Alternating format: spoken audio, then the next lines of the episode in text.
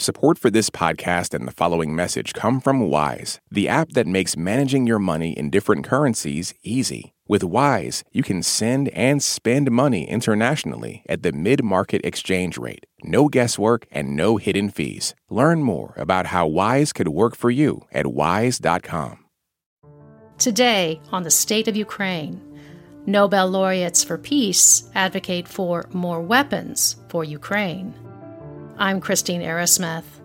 Last year, human rights activists from Russia, Belarus, and Ukraine won the Nobel Peace Prize.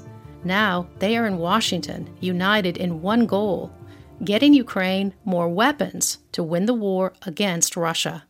Here's NPR's Michelle Kelemen. Alexandra Matviichuk runs the Center for Civil Liberties in Ukraine. And uh, for years, I used the law to defend people and human dignity. And now, in this Russian war against Ukraine, I found myself in the circumstances when the law doesn't work. International law doesn't work, she says, and the United Nations has not been able to stop Russia's aggression. So she's now found herself advocating for more advanced weapon systems for her country, an unusual position for a human rights activist from a Nobel Peace Prize winning group. Sad but truth is that, yes, we need weapons. This is not just a war between two states.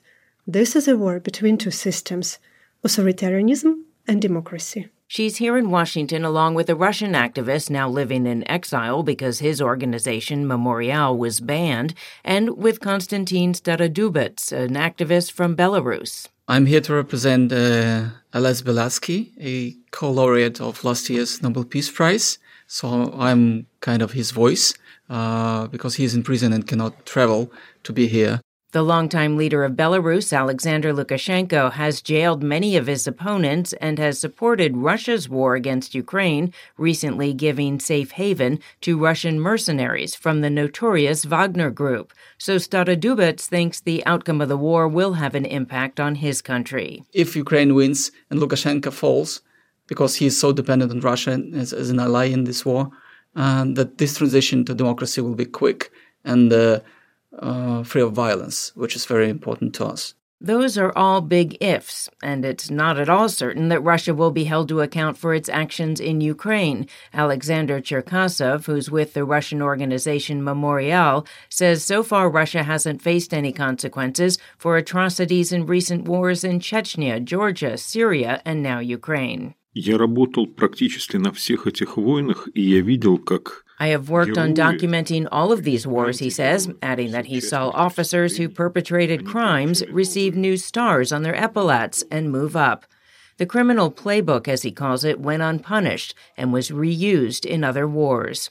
Those who have spoken out against the war have been jailed, but Cherkasov also worries that Russians have turned a blind eye to the atrocities, supporting Russian President Vladimir Putin. Проблема в том, что многие мои соотечественники до сих пор не видят. The problem is many of my compatriots still don't see the evil in this, and they don't see their own responsibility, he says. He says it will take time or a Russian defeat in Ukraine to really turn public opinion in the country. He and his fellow Nobel laureates are meeting with U.S. government officials and speaking Wednesday at the Carnegie Endowment for International Peace. Ukraine's Alexandra Matviichuk says peace will not come to her country if it stops fighting. That, she says, would only reinforce the occupation. Occupation is not just change one state flag to another. Occupation means filtration camps, mass graves, torture chambers, denial of identity, forcible adoption of Ukrainian children, deportation, murder, and a lot of other things. She says she's been documenting all of that since Russia first invaded Ukraine in 2014. Michelle Kelemen, NPR News, the State Department.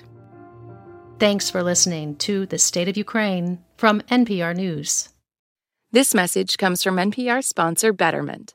Confusing eye contact with a mysterious stranger is never chill. But Betterment is the investing app that lets you be totally chill about your finances. Betterment.com. Investing involves risk, performance is not guaranteed. This message comes from NPR sponsor Stearns and Foster. Every Stearns and Foster mattress is handcrafted for irresistible comfort with indulgent memory foam and ultra-conforming IntelliCoils for your most comfortable sleep. Learn more at stearnsandfoster.com. On NPR's Throughline, we cannot function for 24 hours without cobalt because it's in our smartphone, our tablet, our laptop. And as a consequence, the lives of the people living in that part of the Congo descended into just a catastrophe. Find NPR's Throughline wherever you get your podcasts.